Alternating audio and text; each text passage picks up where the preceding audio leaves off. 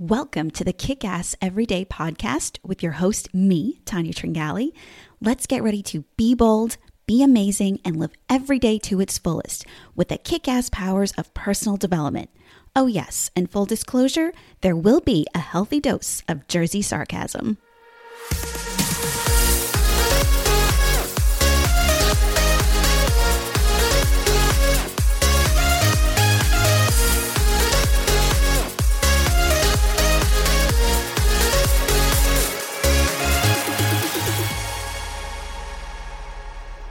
Greetings, everyone, and welcome to episode 5 of Kick Ass Every Day.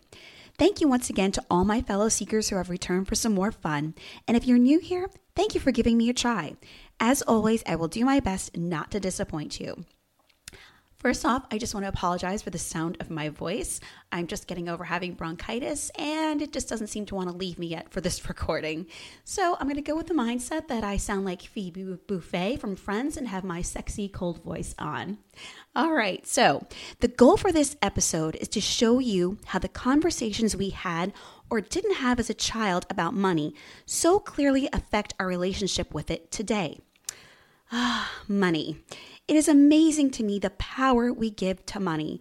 Notice I said we give, not it has.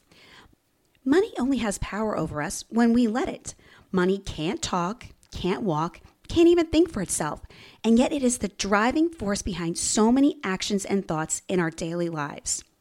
So, knowing what a starring role money plays in our lives, it is really important that we control how that role looks and behaves on a daily basis.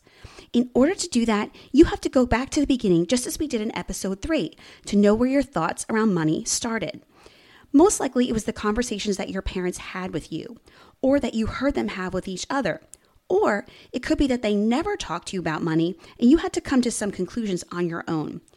Whatever the case may be, those early impressions about money and the role it plays in our lives are directly responsible for the way we see money as an adult. Knowing that and looking back on things, it is easy to find patterns of behavior in your life regarding money. To show you an example of this, I want to share with you the differences between my husband's experiences and thoughts around money and the ones that I had a while back. Rick and I couldn't be more different if we tried. When I say opposites attract, we are the epitome of that phrase. I say this so you can have some idea of how our 32 year marriage has gone. While we clearly love each other, we bicker a lot. Just ask our three kids, they can attest to this. Rick and I are both passionate people with minds of our own, and we're raised very differently. We make it work because we have just enough in common to overcome the many differences that we can still, and he can still make me laugh, which is key. Can you guess what most of our arguments have been about? Drum roll, please. Money. You see, Rick was raised in a house where his father was very open with him about money. He learned it at an early age and had a much better financial vocabulary than I did. They had a family business that Rick eventually went into, and his father taught him about the stock market and investing. Sal, my father in law, was always keeping Rick in the loop about his own finances. So for Rick, money was much more of a tool and something he was comfortable with, and not such an emotional thing as it was for me. Now, this is not to say that everything Rick feels around money is perfect, but he definitely had an advantage early on about it. Contrast this with my experience where I grew up in a single parent home at the age of eight with my mom and two sisters, where money was always in short supply. It wasn't my mom's fault. She was left with three kids to raise in an expensive area of the country to live in. This was also at a time when society was different and the opportunities for women weren't as great as they are now. My dad really didn't have any money either, and was definitely concerned about his own self-preservation and what he with what he did have. But that is a story for another episode. My mom's family is German and conservative, and money was not talked about. So, really, the only conversations I had about money with my mom was to save. Save your money. And that money doesn't grow on trees. And I know this was the same exact conversation she had had with my grandparents. Now, while these things aren't necessarily negative, they didn't really set me up for success with money either. I did learn to work at an early age, and that gave me a great work ethic. But save money and do what with it? So, fast forward to 1987 when Rick and I got married. Me at the age of 18, almost 19, with really no adult life experience at all, and he at the age of 24, and both of us preparing to be parents in eight months. We had no conversations about our finances were going to work, except that we combined our money and I gave him all the money in my savings account, $1,500 at the time. Now I ask you, knowing how differently we were brought up and the views we had around money, how do you think this was going to play out? If you said horribly, you would be correct. Now, it certainly was never boring and still isn't, but to say that we created turmoil and unnecessary stress for us and our kids would be an understatement. And we were both to blame equally. And honestly, we didn't have the relationship skills or tools to go about it any differently. The funny thing is, I realized only recently we were both running off the same emotion when it came to money fear. For me, it was fear of a lack of knowing or education about money, and for Rick, it was a fear of losing it. Look, I have really sucked with money in the past and have definitely made some terrible decisions around it. Credit cards were not always my friend, but I've gotten better. Not perfect, but better. Using personal development, I took the time to figure out why I felt about money the way I did and realized how much it controlled me. So, what did I change?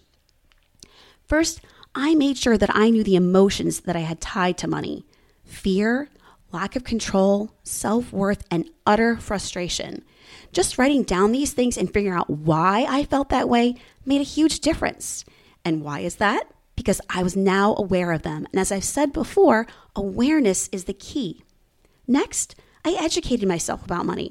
I took out books from the library, and as time has gone on, I used the internet to further that self education and dramatically increase my financial vocabulary. This was the first step in taking control of money and not letting it control me.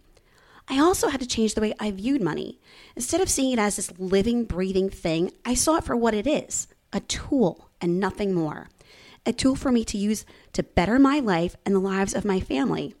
And I became respectful of it. Not fearful, but respectful. Respectful of what it can do both negatively and positively respectful of myself and the abilities we all have been given to create money. And when we do so, to use it correctly and give what we can to others in need. Do I still make mistakes? yes, but it is much easier for me to correct them and change direction than it was before. And this is because I now have the knowledge around money that I didn't have before. So, back to the beginning here and the original goal of this episode. When you think about your own conversations around money as a child, you'll be able to see the connections. If you have kids or plan on having them, please take the time to talk with them about money. Make sure they know how to earn it, how to save it, and then what to do with those savings to make them grow. And finally, how to use money responsibly and the importance of giving to others. There are a lot of great books and games out there to help with this, and I've listed some on my website along with some for the adults in the room too. To wrap this up, let me share with you two of my favorite quotes about money. The first is by Ayn Rand. Money is only a tool. It will take you wherever you wish, but it will not replace you as the driver. The second is a short glimpse from William A. Ward. Before you spend, earn. Before you invest, investigate.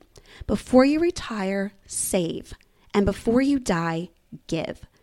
These are just some great reminders for us on how to keep money in perspective when compared to other things in our lives. Yes, Money is important, but it will never replace the people in our lives. Okay, friends, I think that's a wrap for today. Be sure to check out my website, tanyahelen.com, under show notes for the additional resources that I mentioned. Also, if you like what you heard and think someone else would like it, invite them to the party so we can continue this amazing journey together and kick ass every day. Till next time.